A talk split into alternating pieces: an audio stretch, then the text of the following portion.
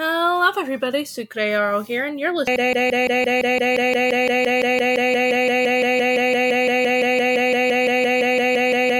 And then, why can't I see the time?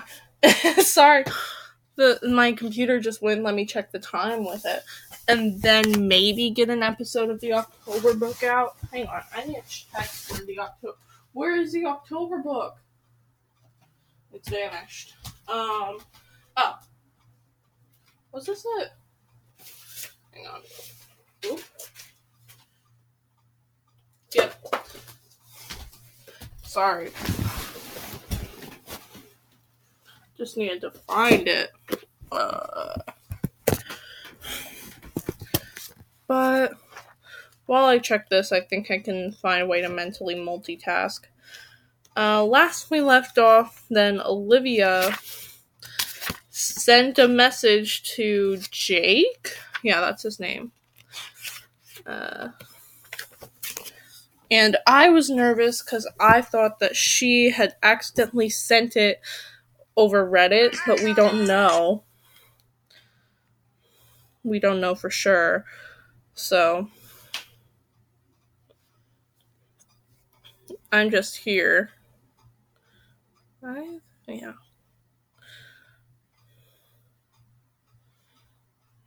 All right.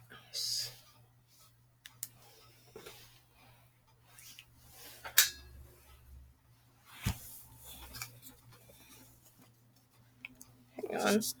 Just writing down info I need for the next book. There we go.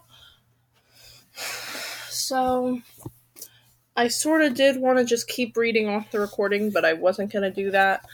So we're just gonna get back into it and see and see if I was right in my fear. The Bad Decision Handbook Part 3. I woke I wake up feeling high, even though I have no idea what that would feel like, though Chrissy has told me some stories. High on good vibes, high on what happened, or almost happened, with Jake. High on the prospect of a whole Saturday spent writing. My parents and I go to brunch at our favorite spot, ordering or excuse me. uh, ordering the usual. Eggs benedict for me pulled pork sandwich for my mom and the farmer scramble for my dad. When we're back home i open up my laptop and the bad decision handbook over the last two weeks, I've amassed a fairly impressive 50 pages. It's not going to be a long movie, probably only an hour and a half, which means I don't have much more than 40 pages left. If I set my mind to it, I might be able to finish at least a shitty first draft this weekend. Most importantly, I've got the folder, I've got the fodder, stories, settings, my feelings acquired from be from being here. I've already decided that my Tennyson inspired character is going to accidentally say something brilliant that helps kick off the climax, and that my Steinway style gal will call him an idiot before agreeing it's likely the best idea. As much as I wanted to avoid the romantic cliches, I can't help it. I definitely think I'm going to have Onyx and Jimmy kiss at the end of the second act, right before the evil director launches his most vicious and terrifying attack. I write fairly solidly from 1 p.m. to 4 when my phone buzzes when my phone buzzes and I get my first message from Elm, I take a break, shocked to realize I've added another eight pages. Elm Street Nightmare 84. Hey, so I rewatched Sophia last night. It was great. And only a few minutes after, a text from Jake. Okay, so she did text the right person. Last night was fun, hanging with my aunt at her shoot this weekend, but we should finish the movie at some point, maybe this week? Then another, from Elm again. Elm Street Nightmare 84. Well, I partially rewatched it at least, but still great. How are you? I push my laptop aside and shake my head. This already feels so messy. I answer Jake first. For sure. Maybe Monday? Then I open the Reddit app and start to message back. Carrie's Revenge 01. I know. Isn't it the best? P.S. Working on my screen screen flip. What? I stop myself. It's too disingenuous after last night, pretending to be two different people. Keeping up the Carrie facade. It's got to stop. I know it's time to fade her out. Letter by letter, I delete the message. Then I close the app and go back to my messages. I watch as the dots appear, and Jake texts back. It's a plan. A smile breaks across my face. I set my phone down and grab my laptop again. My mom pokes her head in. Dad's going to grill tonight. Probably eat around seven. You're here, right? No late night plans with new friends? I feel myself go red, but she only smiles. I'm just teasing, Olivia. You look happy. I'll be here, I say quickly, and when I don't add anything else, she turns on her heel, pulling the door shut behind her. I am happy, I realize. I like my job. I like the people I've met up here. I like Jake. I'm not going to mess it up this time. I'm not going to hide behind Carrie, the photo of Katie, and the anonymity of the internet. I'm going to try my best to be me. That's it. Briefly, I consider deleting the Reddit app, putting Carrie behind me, ghosting, just like that. Only it's cruel. Elm doesn't deserve that. I go back to Reddit, open his most recent message. Carrie's Revenge 01. I'm good, but pretty busy actually. Might not have quite as much time for all our usual chats this week. Before I can second guess myself, I hit send. I write the rest of the night. In fact, I don't go to sleep until long after midnight, when I have a grand total of 70 pages. On Sunday evening, after a long hike with my parents, I get back to it, working through, only breaking for dinner, and I nod off sometime around 2 a.m., then wake up again at 4. I have 86 pages. I'm so very close. I only have to write the final confrontation, which I've got all planned out in my head anyway. I'm tempted to stop, but when it gets hard, I remember the way I felt standing at the edge of the cliff before the first zip line. I remember Jake's hand in mine. Then I don't have to be the kind of person who's so afraid to fail they're afraid to try. It's 5:30 in the morning before I finish.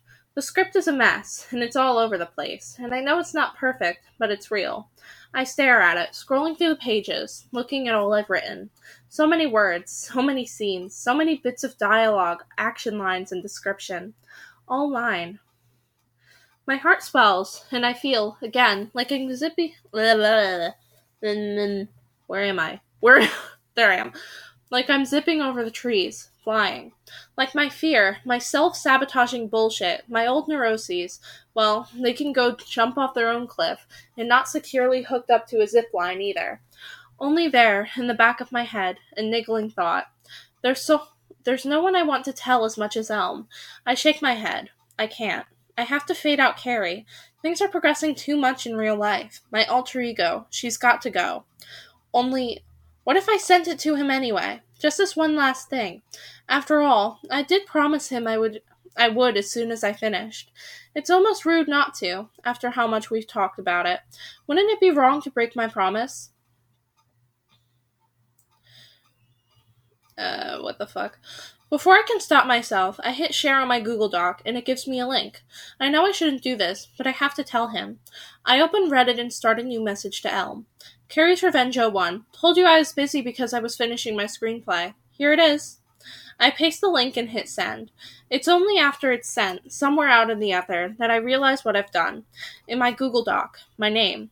I'm the author, not Carrie. Olivia Knight. Shit, shit, shit, shit.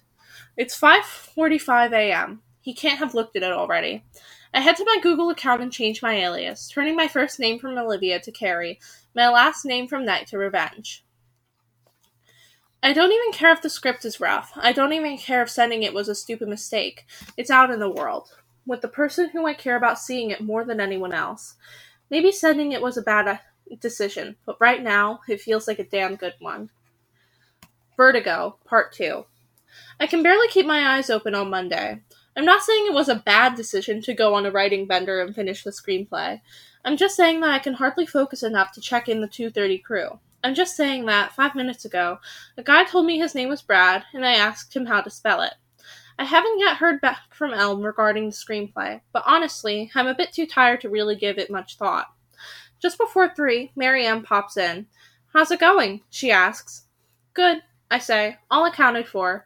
No hiccups. And we sold like 10 t shirts today. Marianne smiles. It's my niece. She did the new design. She'll be thrilled to see it so popular. Anyway, I'm putting you on ropeland duty because I need to send Tennyson up to the zip lines. Steinway's leading the tour. Just make sure the kids wait and all that. You know the drill. I'll handle the front in case anyone comes in. Sounds good, I say. When I get to Ropeland, the kids are impatiently standing in line as usual. I look up to see Steinway leading a cluster through the ropes in the middle. The next hour passes slowly and unceremoniously. Steinway finishes her group and begins another. I pass out gear for the next group of kids. When it's almost four, I get a text from Jake. Still on for tonight? Was going to ask you at lunch, but stayed up here because the tour ran long. I write back quickly. For sure. Can't wait. I delete it and go for something a little more casual. Sure. Too casual. I add a little punctuation. Sure, with an exclamation point. Then I hit send. It's only 10 minutes after that when I see a see a message on Reddit. Elm Street Nightmare 84. OMG, you finished the screenplay? This is the best news ever. I can't wait to read. I scroll above and click the link I sent him to the screenplay, checking once again that the author comes up as Carrie Revenge and not Olivia Knight. All good. Suddenly, I see Steinway, booking it across the lowest rope bridge, the group of kids behind her. She hops down, helping the kids down with her. I need a break, she says. What? She's completely pale. I'm gonna be sick, she says. Just cancel the next group. I gotta go.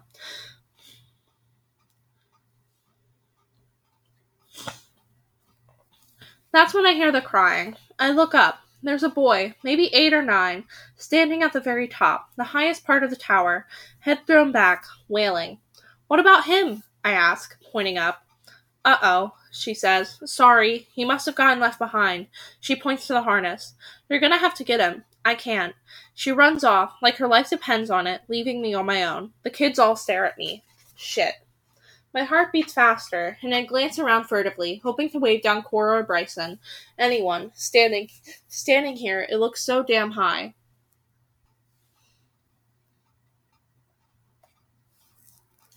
Uh, I push a button on the walkie. Olivia here. Anyone able to come to Ropeland? A kid is stuck up top and Steinway got sick and had to leave. Over. There's a beep. Jake to Olivia. Too busy with the tour. Over. Marianne to Olivia. Just got busy in the office. Can you handle it on your own? Over. My heart continues to race, but I push but I press the button again. Sure thing. Over. I hook the walkie onto my belt and clench and unclench my fists. I can do this. I have to do this. Quickly, I shimmy a harness up my legs, hook a carabiner and a few feet of metal rope onto the front, and grab a helmet that miraculously fits right. Grabbing the first rope, I pull myself up. I'm only a couple of feet off the ground, but already the ropes are shaky. I hook my carabiner onto the safety cable that stretches across the rope bridge, like I've seen Steinway do plenty of times, but still, my stomach flip flops. I take another step and I let myself look up. The kid is still wailing, holding onto the ropes with both hands. I take another curious step. I'm going to have to speed up. At this pace, it will take forever. My walkie beeps again. Jake to Olivia, you okay? With a shaking hand, I grab my walkie. I'm making my way up, slowly. Screw the lingo. I don't have time for that right now. The walkie beeps again, punctuating the kid's wails. Okay, on the left side, closest to the lodge, there's a ladder built into the course. It goes straight to the top. It's easier than using the bridge as a nets, Jake says. I look over, and from the ground, a young girl points to exactly what Jake is talking about.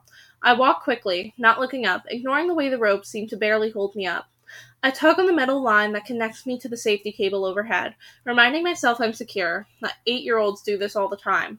The walkie beeps again. Find the ladder? Yeah. Another beep. Okay, grab onto the outside corner. That's the easiest way to climb. Then go up as fast as you can. Look up, not down. You'll be fine. I swallow my nerves, then unhook my carabiner from the safety cable overhead. I place my foot onto one of the rungs of the ladder, pulling myself off the rope bridge. Thankfully, I'm still only a few feet from the ground, but I'm no longer hooked to my safety line. I don't look down, like Jake said. The ladder is much more stable than the rest of the course, made of wood instead of rope. I make my way, one rung after another. Below me, I hear a call. You can do it! The walkie beeps again. Just keep looking up, Jake says. Step by step. You'll be fine. I can't talk back. I need both hands on the ladder, but I nod anyway. I think of those scenes in Vertigo when Jimmy Stewart stares down. I know that if I do, I'll never get the guts to do what I need to. It beeps again. You got this, Olivia. The air seems to get cooler, the kids wailing louder, but when I look up, all I can see is sky. Then, like that, there's no more ladder left. I've done it. I swing around, back onto the highest bridge, quickly hooking my carabiner onto the safety cable overhead. The boy is there, holding the rope so tight his hands are shaking. I feel ya, boy. I feel ya. Eyes locked straight ahead, I walk over to him. Kneeling down, I give him a quick hug, his tears dripping onto my t shirt, then stand up. Follow me, okay? He nods, and together we walk. The walkie beeps again. So you'll obviously have to take the long route down, but just go slowly. You got this. I lead the way. One rope bridge connects to the next, and at each and at each one I help the boy unhook his carabiner from the safety from one safety cable and onto onto another. We wind around, going slowly, our hands holding tightly to the ropes on each other, on each side, keeping our balance, until suddenly we're back at the beginning, on solid ground. The girl who pointed out the ladder is cheering.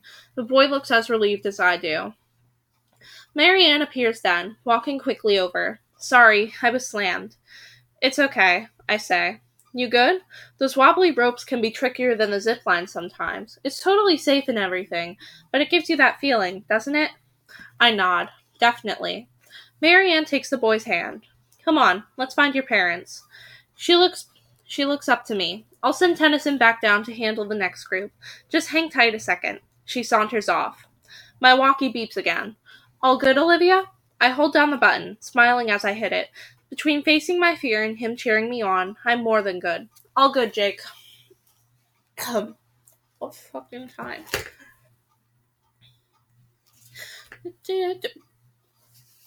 Twelve! What? I'm sorry, time passed really fast. I. sorry. the Shallows. Back at the check in office, shift wrapped up, I grab my things and Jake does too. We say our goodbyes to Marianne, then head out of the front doors together. The air is perfect, not cold but not too hot either. The sun, nowhere near setting but lower in the sky. I marvel at how beautiful it is here, with the mountains framing our views, seemingly from every side. Jake leads the way to his car but turns to me before opening the door, hands shoved deep in his pockets. It's so nice out. I was thinking, before the movie, we could go on a short hike, but only if you're down.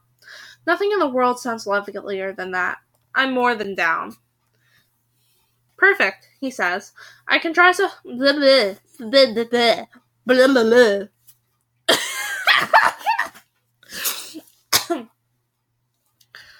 Um. Blah. Blah. What the fuck? Oh. Perfect, he says. I can drive us up to the trailhead. It's just past the swimming hole we went to on Friday. I nod, getting into his car and shutting the door behind me. Jake pulls away, gravel crunching beneath the tires, and heads out of the parking lot, taking a left instead of right. We drive along for a bit, the road smooth, the view clear, until he shifts onto a small, unmarked turnoff, leading us back into the woods, the road changing once again to dirt, by the way, I say, thanks for your help, you know, on the walkie. He turns to catch my eyes for a moment before looking back at the road. I know how hard that must have been for you, but you were awesome, he says. You did it. I narrow my eyes. I hardly think getting up the guts to do something a million kids can do is awesome. Kids are fearless, Jake says. We get less fearless each year. You don't, I say as the car curves around a bend, and another view of the mountains opens up before us. You're leading people on daily flights through the, through the forest. We wind back into the woods, and the trailhead marker comes into view. That's different, Jake says. Jake says as he puts the car in park. I'm not scared of that, but I am scared of other things. I turn to look at him. Like what? I ask. He catches my gaze, then swallows. Believe me, I'm scared of plenty. The hike is only about a mile, or so Jake says. At least, but or so Jake says at least. But he's a lot more used to the outdoorsy thing than I am. How was your weekend? I ask as I stumble to keep up, swearing, sweating slightly. I stop walking, an ache, deep and heavy in my gut. I want to tell him so badly that it's me who wrote the screenplay, that I was up all night, not Carrie. Scratch that. That Carrie is me. What is it? he asks, turning to face me. I imagine it, pulling him close. whispering in his ear, I haven't been totally honest with you. Can we find a way to start over, please? I shake my head. I'm just tired. I was up late last night. I was up late finishing the screenplay that I was sit- that was sitting in your inbox this morning. Thinking, not saying. Jake reaches out his hand, letting it land on my elbow. You okay to keep going? I nod. Of course. His hand drops away, leaving fire where he's touched me. Then he smiles. It's just up ahead. We do another few turns, back and forth, the ground rising before us, and my body getting hotter as we make our way slightly uphill. The woods thicken more than ever, and I spot ivy, granite, granite, and moss covered stones. Jake turns to me. Ready? I nod. He does something crazy. He takes my hand in his and leads me forward. Close your eyes. You're not some horror movie villain, I ask, leading me to impending doom. He smirks. I think you're warming up to horror, you know. I swear I'll make a fan of you yet. Maybe, I say. Jake lets go of my hand, and when the woods part, I see it. A waterfall, about twice as wide and tall as the one from Friday, one that crashes against a shallow natural pool that glistens pink in the dusky light. A smile stretches across his face. So this is connected to the swimming hole. It's all part of the same current. Come on, he says. He walks ahead, following a well beaten dirt path. Wait, I say, and he stops, turning to me. You're a newbie too. How in the world do you know about secret waterfall spots? What, do you have some woodsy waterfall radar? Woodar? His whole body shakes with laughter. Wow, that's even worse than my jokes. I know, right? But seriously, how do you fit in here so much better than me? His face goes red. I don't. Not really. But you. He tugs at the bottom of his t shirt, his fingers worrying at a tiny hole. This is embarrassing, but I googled secret waterfall spots Hunter Mountain area this morning, and this one came up. It had a lot of good reviews on Google Maps. Now it's my turn to laugh. He grimaces. That bad, huh? I shake my head. No, it's not bad at all. It's cool. It's great, actually. His grimace turns to a grin. Thank goodness, Jake says, and together we walk closer. Just behind the falls, there's a tiny little cove, shadowed blue. Blah. There's a tiny little cove, shadowed blue, a world apart. Jake kicks his shoes off. What are you doing? I ask. Getting in. But I don't have my swimsuit, I say. Me either. For a second, I think he's going to suggest some real horror movie shit, skinny dipping at a secluded falls, which is 100% the surest way to make some errant hiker or sea monster want to want to orchestrate your demise. Uh, what? Just my feet, he says. I watch as he sets his socks on top of his tennis shoes, then tosses his phone and wallet next to them. He steps into the water, his shoulders jolting as he does. Cold? I ask. He nods. It's even colder up here, closer to the mountain. That's what you said on Friday. He laughs. Yeah, well, I guess I should have made it clear that this is even colder than that was. Great, I say. He smiles. It feels really good after a hike, I promise.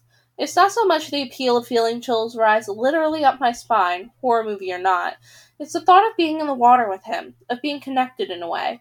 I look around. The trees surround us, making this our own little globe. I take my shoes off, too. I step in, and he's right. It's colder than it was on Friday. But I step forward anyway, so I'm only about a foot from Jake. He rubs his hands up and down my arms, and I feel alive all over. Not so bad, right? I laugh. No, it's definitely just as bad as I thought it would be.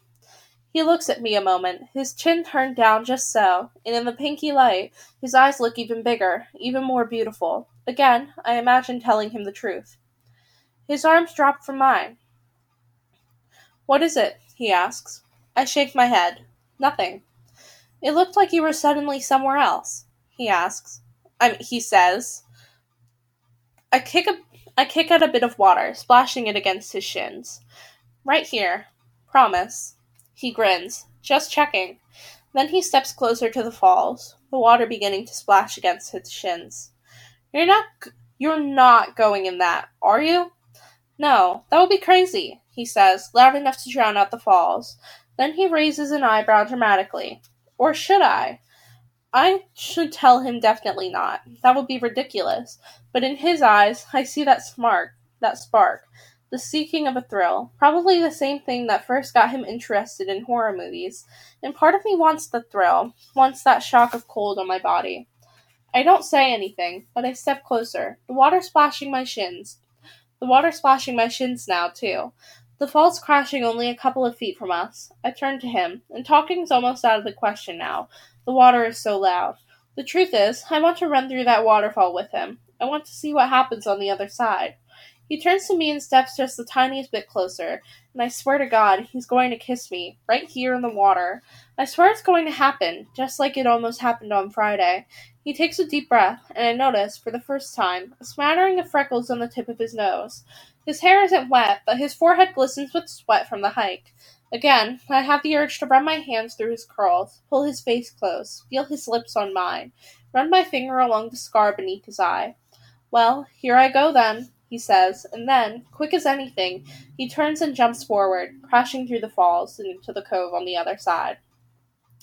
I gasp. You're nuts! I yell, though I can't even see him, the water a white crashing sheet between us.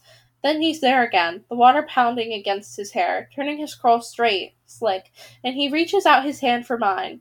I brace myself. It will be cold and miserable and way too much, but it will be amazing too. It will be our own little thrill. I grasp his hand and he gives me a tug. The water is all consuming. It beats against me, on my head, on my shoulders, on the backs of my legs, pounding like a hammer, pounding as quickly as my heart. But as soon as I'm in, I'm free of it. I'm in the cove.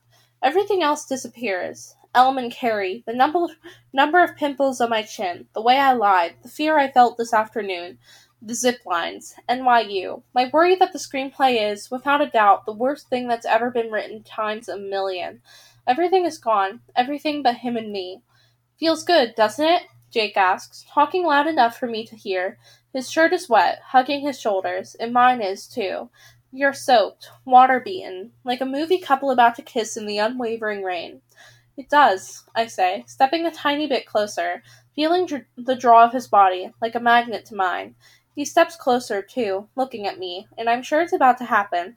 I see the parting of his lips, the sucking in of breath. Then he grins. So you know I'm afraid of the dark. I have a penchant for shark movies, and the only way I can re- I can remotely appear smooth is by reading reviews on Google Maps. But hey, his grin grows wider. At least you know what you're getting into. My throat tightens, the feeling gone, replaced with a weight in my stomach, with guilt. So badly, I want to just lean in, push the rest of it out of my head, but I can't. Not when he puts it like that. At least you know what you're getting into. He has no idea what he's getting into. Not with me. I take a step back, hugging my arms to my chest. It's a little too cold back here. Then I dash forward, out of the cove, back into the real world. A world where Jake still doesn't know the truth about me. Jimmy. Now that we're out of the woods, literally speaking, I'm gonna go ahead and throw this out there. Things have gotten a teensy bit complicated. Onyx. No shit, Sherlock. The Bad Decision Handbook by O. Knight. Catherine Carey. We should probably skip the movie, huh? Now that we're drenched. I laugh. My shorts and t shirt are already clinging to my body. Soon I'm going to start smelling like a wet dog. It's probably for the best. Rain, er, waterfall check? Jake gives me a half smile. I'm sorry if that was weird, he says, jumping in and everything. This is what happens when I try to be spontaneous. He starts the car and begins to pull out of the lot. No, I say. It was a good thing. It was awesome. Like something out of a movie. But not a scary one. A good one. He nods, turning on the road that leads to Woodstock. Tunes? he asks. Sure, I say. He rolls the windows down, the breeze fresh and welcome against my wet skin, and flips to the same station my parents listened to oldies classic rock. The Grateful Dead, or something that sounds a lot like them, booms through the speakers. And for a second, there's no there's no need to fill up the space with words. I rest my arm on the edge of the window, feel the sunlight on it, think of how wonderful it is to be with him. Try not, for a moment at least, to focus on all the ways I've lied to him. I'll be at my internship tomorrow, he says as he pulls up into my driveway, so I guess I won't see you until Wednesday. She's just thinking this. I wanted to kiss you. I promise I did. It's not you, Jake. It's me. Pro- Wait, did I skip a page? No. It's not you, Jake. It's me. It's probably one of the rare times in the history of relationships that that excuse has actually been true. Uh, I did clarify that she thought that didn't say it. I think. I don't know. Have fun, I say. At your internship, I mean. Have fun at the zip line. Not sure what else to say. I get out of the car, wave goodbye. What in the world happened to you? My dad asks as I step inside. My mom looks up from where she's making dinner in the kitchen. Whoa. I'm fine, I say. Just going to change. Still dripping, I rush into the bathroom, shut the door, and get out of my wet clothes, running the shower hot. I step in, washing the waterfall water off, knowing I can't wash away my secret, knowing full well now that there's only one way to make this okay. Phasing out Carrie simply isn't enough. I've got to tell him the truth. Jake's words ring in my head. At least you know what you're getting into. He has to know what he's getting into. I owe him that much, at least. And once I tell him, all I can do is hope he'll understand. Even if he doesn't, I have to be okay with that too. He'll know the truth, and that's what matters. I get out of my I get out of the shower, toweling off. I feel a tad lighter already, back in my room, in fresh clothes, my bones a tiny bit warmer. I grab my phone and fire off a quick text. Today was fun, but remind me never to go with you to Niagara Falls. P.S. There's something I want to talk to you about. Hang out hang after work on Wednesday? I can see him typing immediately. Everything okay? I hope so, Jake. I really do hope so. Yes, everything is fine. Wednesday good? There's a pause, but then he texts back. Sweet. Yeah, Wednesday works. See ya. Wednesday takes forever to arrive, like a movie that progresses way too slowly. I chat with Elm as little as possible, telling him thanks for prom- for promising to read, but not asking too many follow up questions. Soon, I tell myself, it won't matter. Whatever happens, at least he'll know. My charade will finally be over. The first part of my shift drags. I'm the only one in the office, and Jake and Bryson have lunch up on the mountain. So I spend most of the time on Instagram and checking our text chain. Just after three, and after spotting a serendipitous post about the importance of honesty, I shoot Christy a difficult but necessary text. By the way, I wasn't totally honest with you when I asked for advice the other day. I didn't just send an edited photo to that guy I told you about. When we were chatting online, I sent him a photo of somebody else. So when I met him in person, he's super co- coincidentally working at my job up here. He didn't recognize me, even though I recognized him. Basically, now we've hit it off in person, and he doesn't even know that we're also friends online. But it's okay, because I'm going to tell him today. Wish me luck! I see the dots that indicate she's typing, and my stomach twists nervously. She's probably horrified, absolutely appalled, that her own niece could carry on a double life, hash out a catfishing scheme of such magnitude. then her message appears. Oh my, that makes a lot more sense. I was wondering why you were wor- you were so worried about a photo if he'd already seen you in person.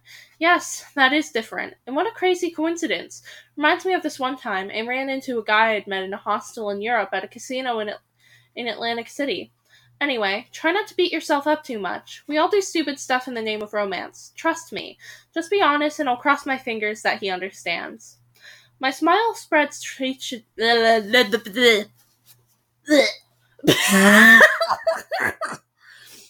um, uh, sorry, sorry. uh, my smile spreads cheek to cheek. I feel better that someone knows, at least. Uh, at least. That she doesn't think I'm the worst person on the face of the earth. She keeps typing. Only, why did you send a fake photo in the first place? You're stunning. I shake my head as I write back. Who knows? Because I'm 17 and I have pimples, lol. Chrissy sends over a shocked slash horrified emoji. You're beautiful, and I'm not just saying that because I'm your aunt. I smile to myself, putting my phone away. Maybe it will work out. Maybe it will all be okay. The door bangs open, and Steinway appears. Feeling better? I ask as she walks behind the counter. She nods. I was sick as all get out, but I'm better now. By the way, I heard you did good with the kids saving. I blush. I did all right, I guess. She puts a hand on her hip. Hey, I saw how scared you were that first day. It had to take at least a little gumption. Or desperation, I say, or fear that you'd puke all over me if I argued. Whichever. She laughs, but then she looks at me and stops. What? I ask. She nods down to my fingers, nails ripped apart. I hadn't even realized I was doing it. You're nervous, she says. I shove my hands in my pockets, hiding my nails, hiding away my nails. Steinway leans against the counter, tugging at the end of her of one of her braids. Nervous about Jake? she asks. Yes, I want to say, but not in the way that not in the way you think. She crosses her arms. What? You're not going to give me the lowdown? I look away, feeling myself go even redder. There's no lowdown. Oh, isn't there? Steinway prods. That's not what everyone says. I laugh. You haven't even been here. She smirks. And yet, the gossip mill carries on. It's more reliable than the ski lift, that's for sure. I can only laugh. All right, don't tell me, she says, throwing up her hands. I'll get the dirt from someone else. Oh, I'm sure you will. Just before six, Jake walks in to get his things. He smiles, eyes wide and eager. Ready to go? Want to get dinner or something? Behind him, Steinway raises her eyebrows up and down dramatically, mouths, Get it, girl. I ignore her, turning to Jake. Yeah, you eat meat, right? There's a burger place in Woodstock. Jake smiles. I do indeed, and I haven't been there yet, if it's the one I'm thinking of. Always down to try something new. We head out the front doors together, and he lets his hand drop on the side, stretching out his fingers, almost as if he's going to reach for mine. But quickly, I shove it in my pocket. I want to talk to him, get everything out there before anything else happens between us. We're almost to Jake's car when I stop short. To my horror, Jake does too. I can hardly believe it, but there she is, standing at the edge of the parking lot, blonde hair catching the light. Olivia! She breaks into a smile and runs at me, tackling me with, with one of her signature hugs, so fierce it almost tips me over. Katie, Katie, here, Katie, upstate. Katie, in a world she's not supposed to be in at all. She pulls pa- back, letting me go momentarily. What are you doing here? I ask, stumbling over the words. Jake doesn't wait for an answer or an intro. Carrie? Katie doesn't even look at Jake. I came to surprise you. She beams and throws her arms out, wiggling the tips of her fingers. Surprise! Carrie, Jake says again. She turns her head, only now acknowledging his presence.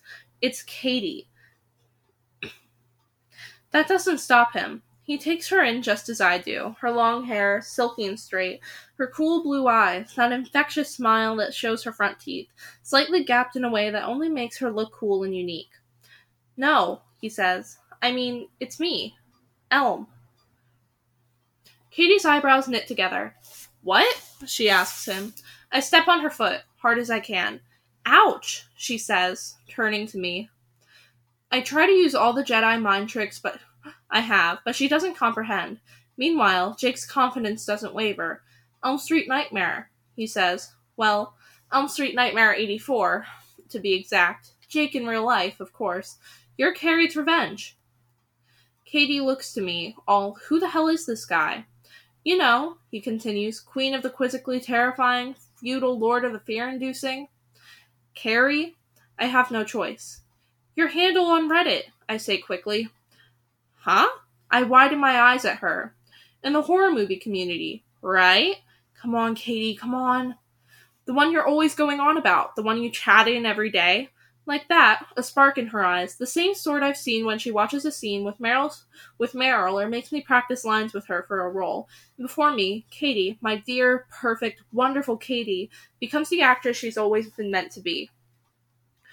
Oh, she says, turning to Jake and sticking out her hand. Of course. I step forward. It must be weird for someone to say your Reddit handle in person like that. I mean, even if you've been online pen pals for months. I say. Jake's eyes flit from Katie to me, me to Katie. And someone you've never met, I add. It's a major no-no in screenwriting, revealing through dialogue, dialogue like that, but right now, I have no choice. Katie smiles. Yes, of course. You just caught me off guard. It's good. It's so good to meet you. I'm not used to people calling me Carrie. She shoots me a glance. All, I got this, Olivia. Carrie's my middle name, so I don't normally answer to it. Jake's eyes narrow slightly. Your middle name? Right? I say loudly. Isn't it hilarious that's both your middle name and your favorite movie? A flash of fear in Katie's eyes, but she recovers quickly, just like when she flubbed up her line in the spring production of Romeo and Juliet. Sorry, I read a little bit ahead. It was supposed to be Romeo, Romeo, wherefore art thou Romeo? Only she said it way too fast. Where fart thou, Romeo? and she acted like nothing of the sort would dare come out of Juliet Juliet Capulet's mouth, like we were all wrong for thinking it had. That's when I knew she was truly a pro. It's funny, Katie goes on. I watched Carrie for the first time because the main character had my middle name. I never expected to become obsessed with it like I have.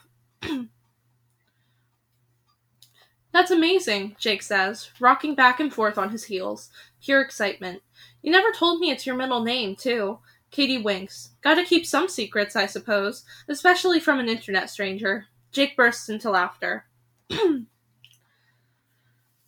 All right, Katie, I think. Dial it down a notch. Jake turns to me. Turns to me then, as if only now remembering I'm still here. So you're friends with Carrie? I mean, Katie. Katie Carrie. He glances to Katie. That's a funny name com- combination. she shrugs. Yep, Catherine Carrie. My parents are nuts. Jake laughs hysterically again, then glances back to me. So you guys know each other from Brooklyn? I nod. Known each other for years. What a small world. Jake crosses his arms, gaze ping ponging between us. I know this sounds weird, but if I saw it in a movie, I wouldn't believe it.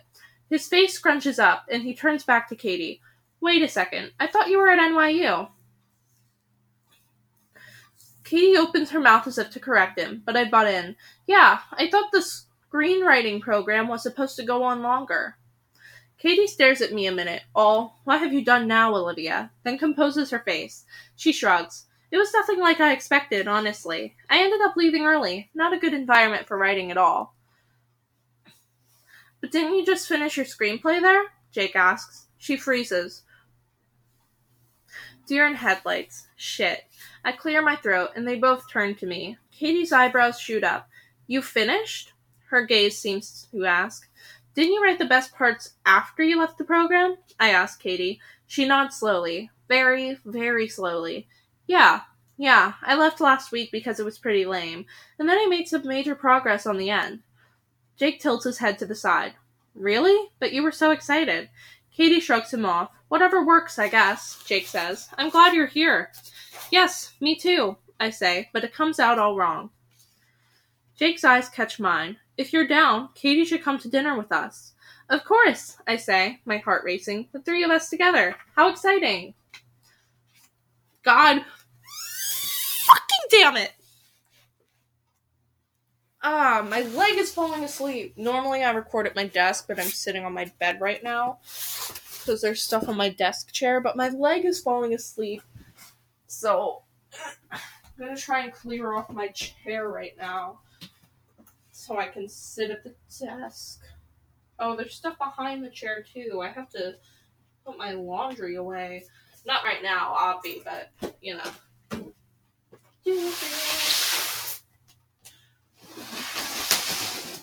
Oh. Some yarn fell on the floor. I don't care too much though. And down is coming the desk. Because I don't know if I've talked about it before, but I have a desk that can fold up so it doesn't take up as much floor space as if it was just down all the time.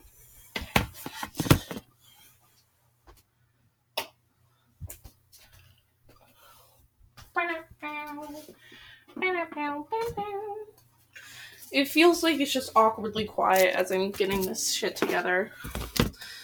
So I'm trying to make noise as I go. And I'm in a chair.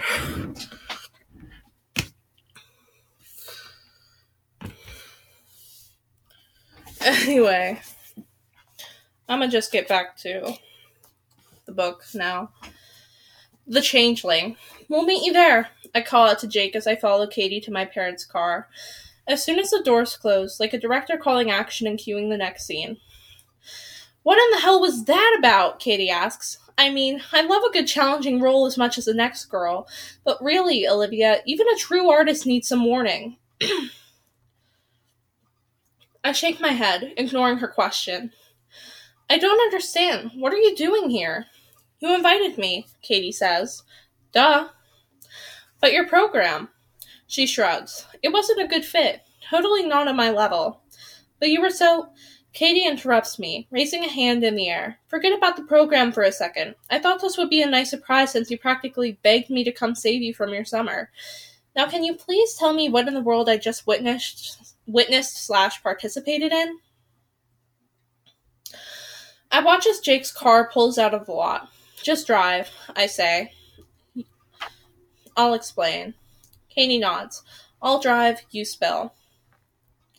Take a ride up here, I say, already dreading what I have to tell her. You'll stay on this road for a few miles. Good, she says. That means we have time for a full rundown of what in God's name just happened. We pull up to a stoplight, the shops of Hunter's Main Street on one side, the mountains on the other. I tear at a broken bit of nail. I did something bad, I say finally. Kate Katie taps her fingers on the wheel, and the and the light turns green. The car jerks jerks ahead. Like, you buried a body bad? Some girl named Carrie who looks like me and inexplicably st- spends every day on Reddit? I mean, I know you love Reddit and all, but you have to know that's not me at all. I clear my throat. I know that. It's me. Katie shakes her head. Je ne comprends pas. I don't understand. I'm the one who's been spending every day on Reddit for months. Me. Duh, she says, in true nerd fashion. But what does that have to do with my likeness? What is this whole mystery girl thing? No, I mean, Carrie is me. I'm Carrie. Katie tilts her head to the side, and I go on. Back in February, right as I was starting to work on my screenplay, I started messaging in this horror community on there, and then Elm and I started chatting on our own. A lot. Elm? Katie asks. Jake, I say, but that's his handle, like on threads, you know? Katie sighs, as if her brain only has only has enough space for one nerdy handle at a time. As we follow the road along for one nerdy handle at a time, as we follow the road along the edge of a meadow. Okay, great. He's a cutie, and you obviously like him. But what in the world does that have to do with me? What the hell happened back there? I sigh. I do like him. I like him a lot, actually. It feels good to say it out loud, even though it doesn't change what I mu- what I know must follow. But the thing is, I never expected to meet him in real life. He was just an online friend. This is crazy, but when I came out to work here, the first day at Hunter Mountain, I saw him. Turn here. I say, pointing to where Jake has just turned. She does, but her jaw hangs there, agape.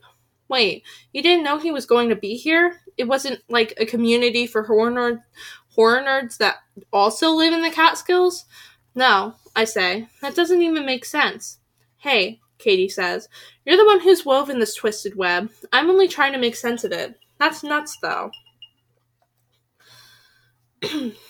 I know, and it's even more nuts because he's from North Carolina. He only came up here because he's staying with his aunt for the summer. The road curves into downtown Woodstock. Hippie shops, organic eateries, bluestone sidewalks. You can park in the lot right here, I say. Katie turns in and finds a spot. She puts the car in park. So he's here. That's so that's crazy. Fine. Why didn't you just tell him it was you he was chatting to? How did you even I recognized him from his picture. He'd sent it to me before. Katie's face scrunches up. I still don't get it. Then her eyes widen. Oh, she says. You told him you were at the NYU program that you didn't get into. You let him believe that little lie because there was no harm in it, right? You were never going to meet him, but then you did. I look down at my hands. She's got half of it right, but it's so much worse than that.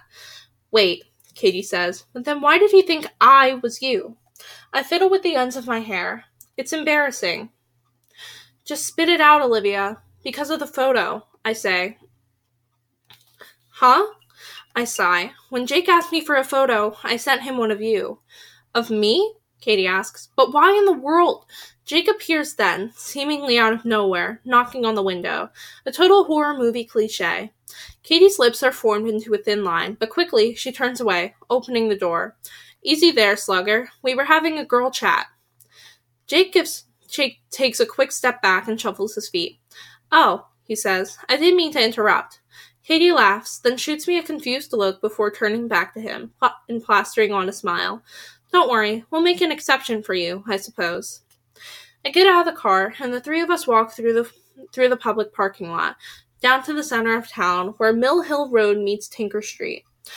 Jake walks by my side, hands shoved into his pockets, as if he doesn't know what to do with them, with Katie right here behind, beside us. Part of me wants to reach out, take his hand in mine, get us back to where I thought we were not that long ago. But with her here, the physical embodiment of my lie, I don't have the guts. Besides, what if he likes Carrie, or who, who he thinks of as Carrie, as much as he likes me?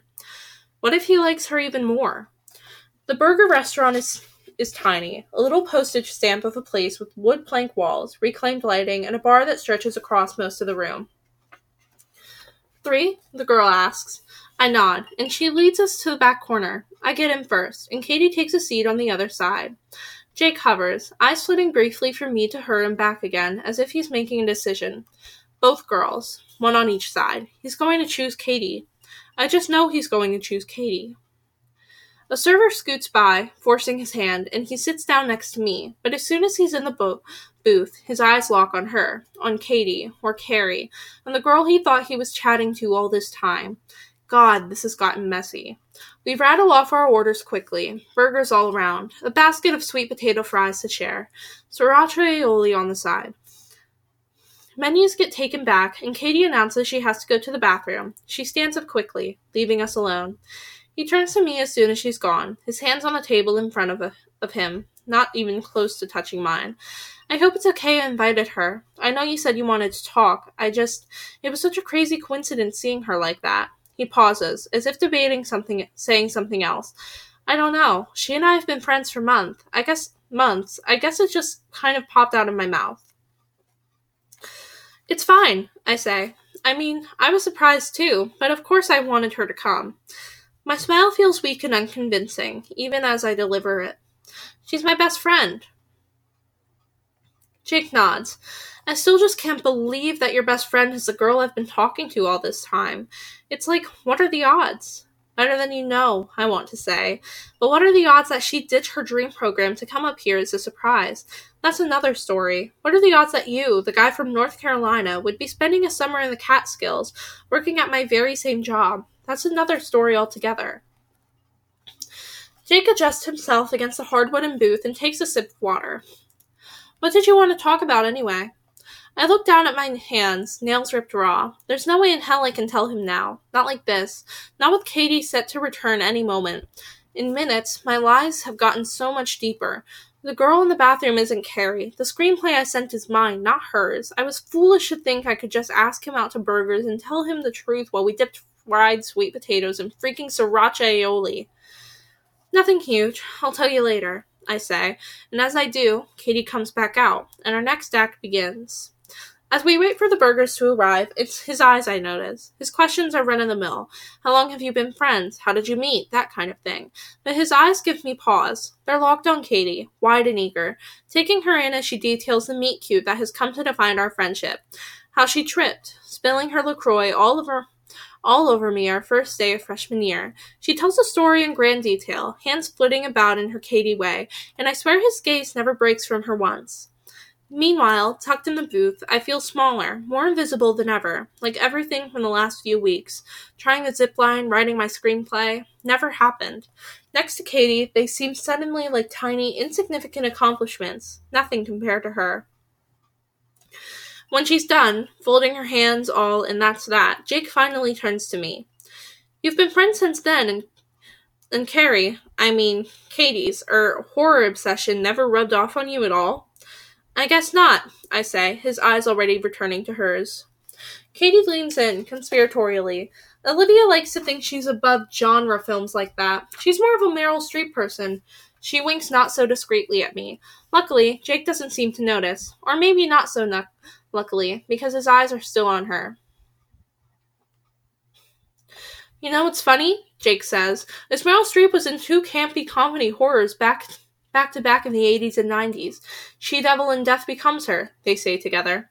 Yes, friends, they actually say it together. Katie tosses her head back in laughter. She's good. I have to hand it to her. A veritable shapeshifter like the ghost in The Changeling, this old 80s movie I recommended to Jake. One he now thinks she recommended to him. As she laughs, I've realized something horrible. I liked Elm from the moment I saw his photo. Scratch that. Long before that. I loved our banter, and when I saw his picture, it was like confirmation of all I already felt. If Jake felt the same way, and part of me knows he did, then it's not just that he likes her, it's more than that. She's his dream girl, come to life in the most serendipitous way. I'm just the girl he met at work, the girl there to accompany him on a hike or t- on a hike or to sit next to him on a bale of hay for lunch. She's the interesting one, the writer, the horror lover, the queen of the quizzically terrifying. I'm just Olivia. As if confirming my fears, Jake breaks into a smile. Oh, and by the way, he says, I still haven't read the screenplay, but I can't wait. I've just been. Turn to me. Look at me. Say you've been too preoccupied with me. Just been busy, I guess, Jake says. Katie tilts her head to the side and shoots me a quick, I want all the deets look before resuming her role. Too busy to read my pièce de résistance? You better get on that. Jake's eyes finally catch mine, and he must see the look of horror written all over my face. What is it? he asks. Are you okay? What is it? Only that she's doing it all wrong, turning Carrie into someone she's not at all.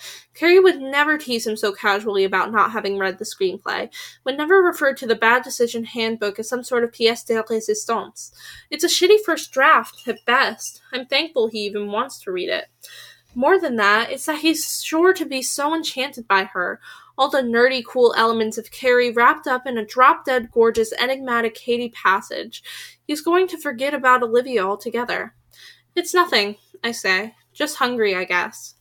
The edges of his fingers, pressed against the booth, find mine for a second. I'm sure the food will be out soon, he says. Then, just as quickly, he whips his hand away, as if he shouldn't do that sort of thing anymore. Not now. Not when his internet dream girl is sitting there across the table, as if he's rethinking everything he thought about me. The burgers come out then, and Katie and Jake dig in, but the mise en, scène before before me makes my gut ache.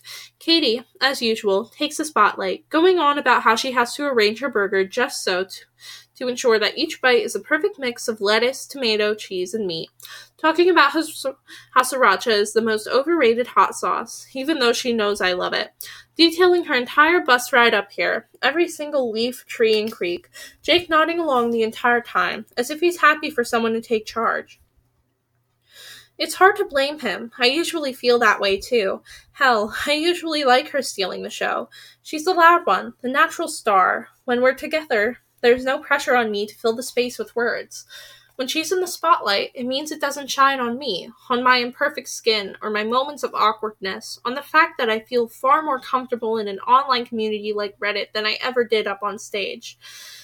But it's different now, because she's pretending to be Carrie, not only is she getting it wrong, Jake doesn't seem to mind at all. He seems to love it. It's different because for the last few weeks, I've let myself take the spotlight, just a little bit, and I'm not sure if I want to go back to the way it was before. Jake sets his burger down and looks at me. What's wrong? I thought you were hungry. I take another bite of a fry. I am, I say quietly, just going slow. He nods. You know what's really crazy? You know what's really crazy is The Haunting of Sophia Blaine, that movie we got halfway through the other night. I originally recommended it to Carrie. I mean, Katie. No, really? I ask, dipping another fry into the sauce but not quite bringing it up to my mouth.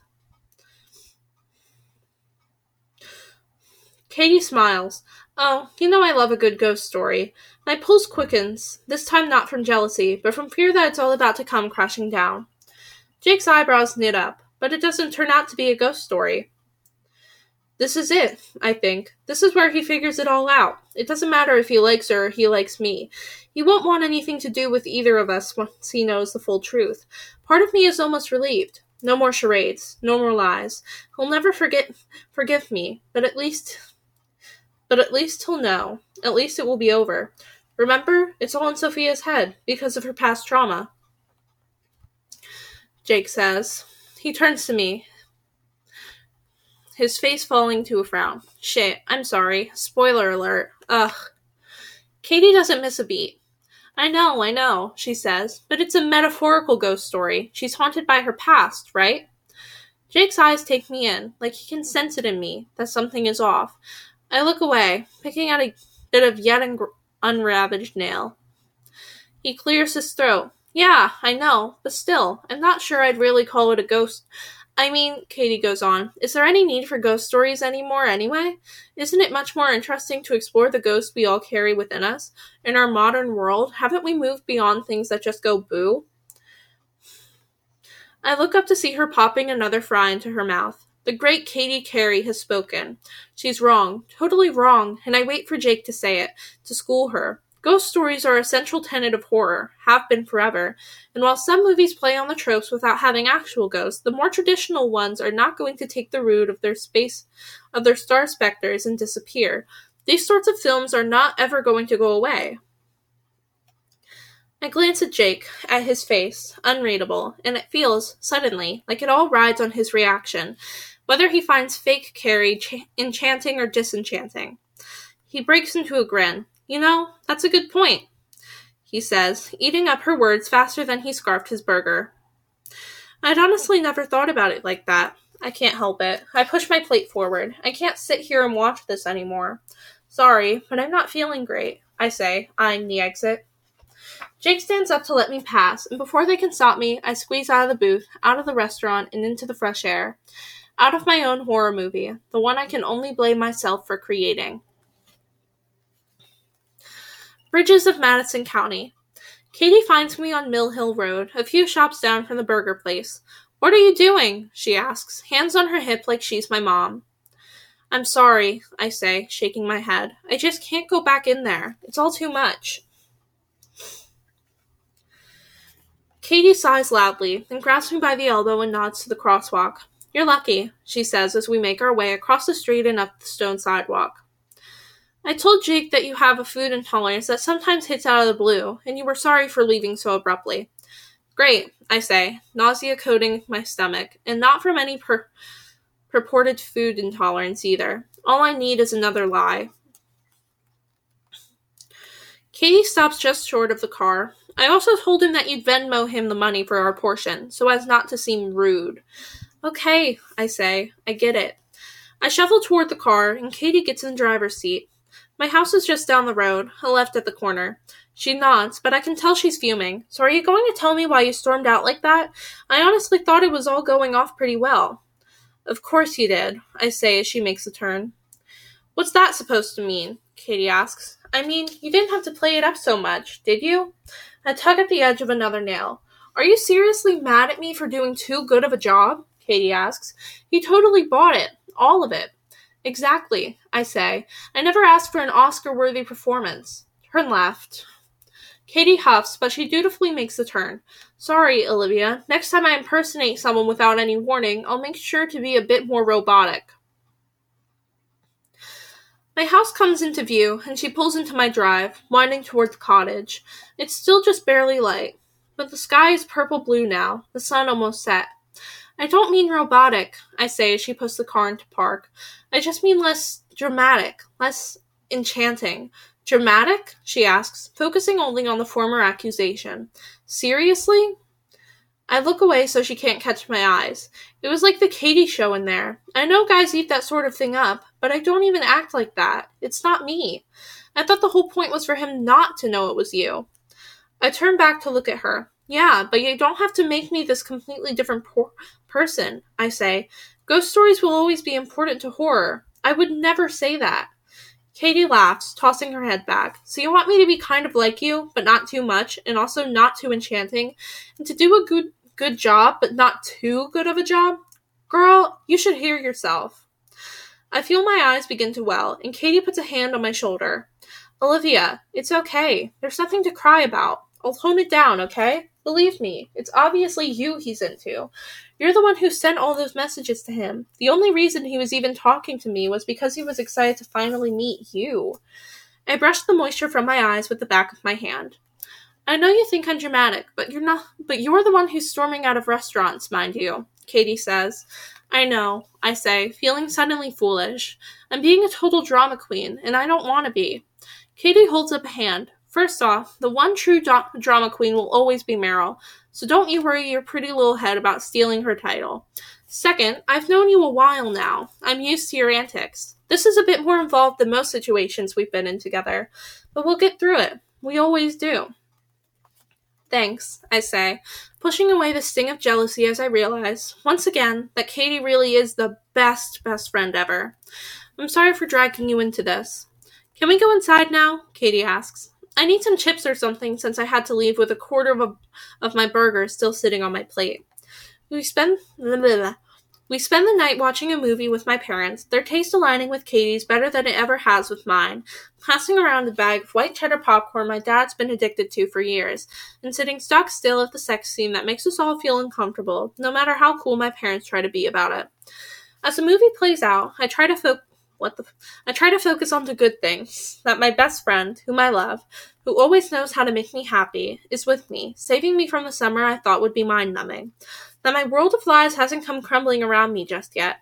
Only problem is, as she munches at the popcorn, digging her fingers down to the saltiest crumbs like she always does, I can't help but feel off. Things were going so well before she arrived. I was going to tell him the truth today. Now, with Katie here, that feels impossible. The lies go too deep. More than that, it's clear to me after tonight that there's a reason she's the star and I'm not.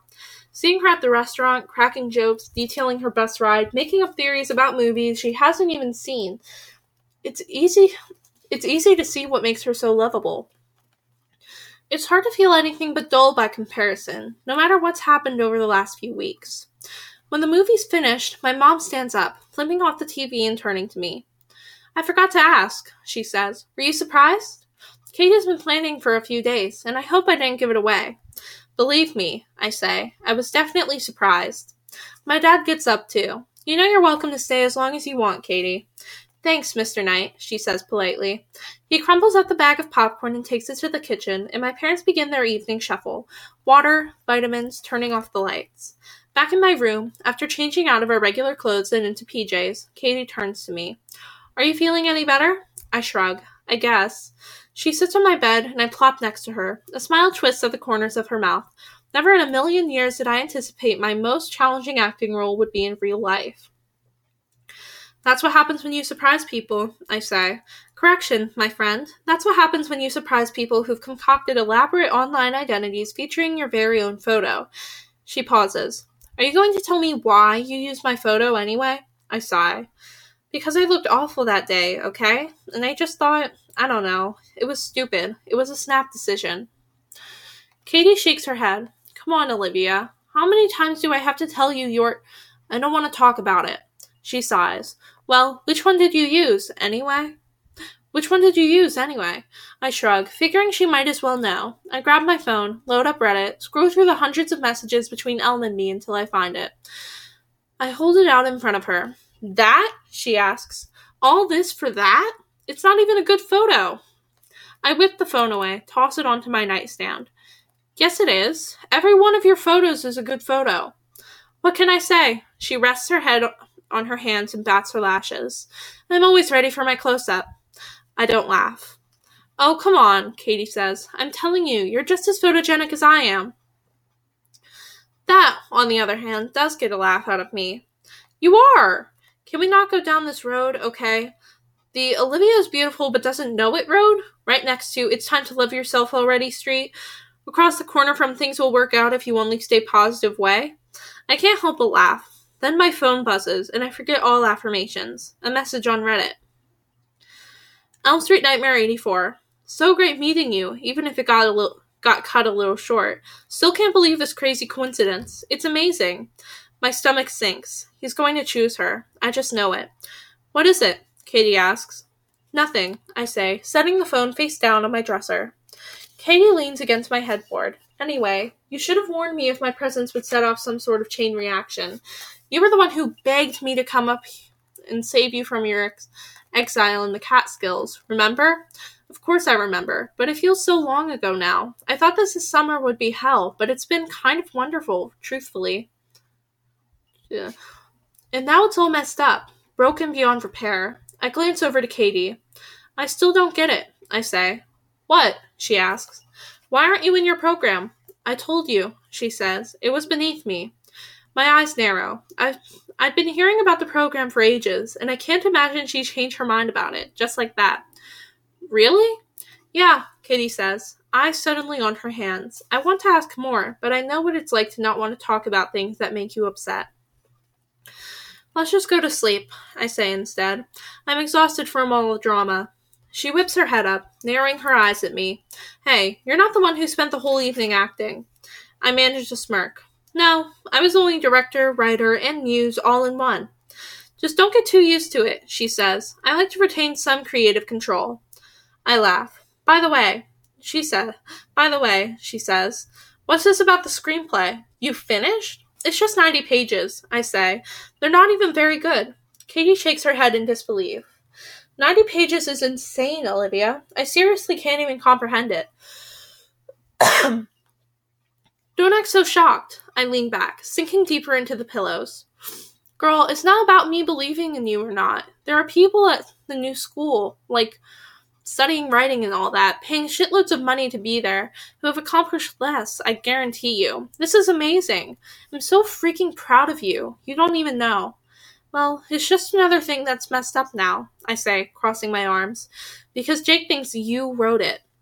Katie sits up straighter, grabbing me by the ugh, grabbing.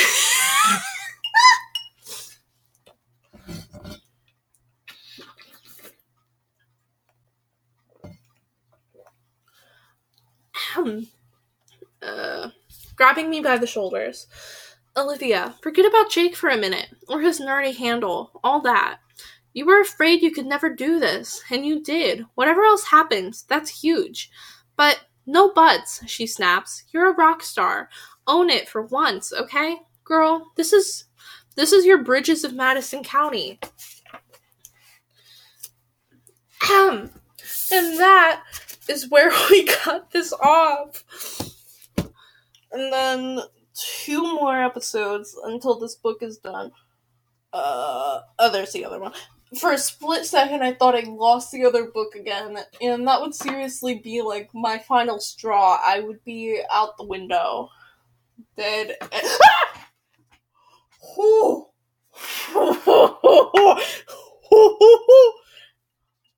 Bubble boy. So um, the reason I screamed just now was because like my sister gave me this setting powder that she doesn't use anymore because she got a better one. And I was fiddling with it and I almost dropped out. I scratched my forehead that time. I almost dropped it on the floor. So like I flinched to catch it and I caught it between like my elbow and my torso. But like I thought it fell. So it was it was very frightening, okay? Well not frightening, but it was like, oh no why am I the way that I am? I say that to my mother all the time, like, why are you the way that you are? But, like, um, anyway, I'm, I don't want to keep going on and on in a random little, little tangent thingy. So,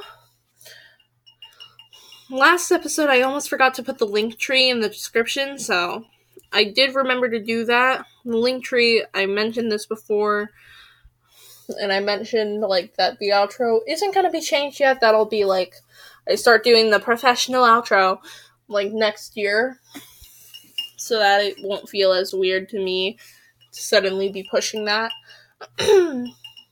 but um yeah, the Linktree is just like to alternate sources to listen to the podcast along with the uh, Instagram account if you want to check that out.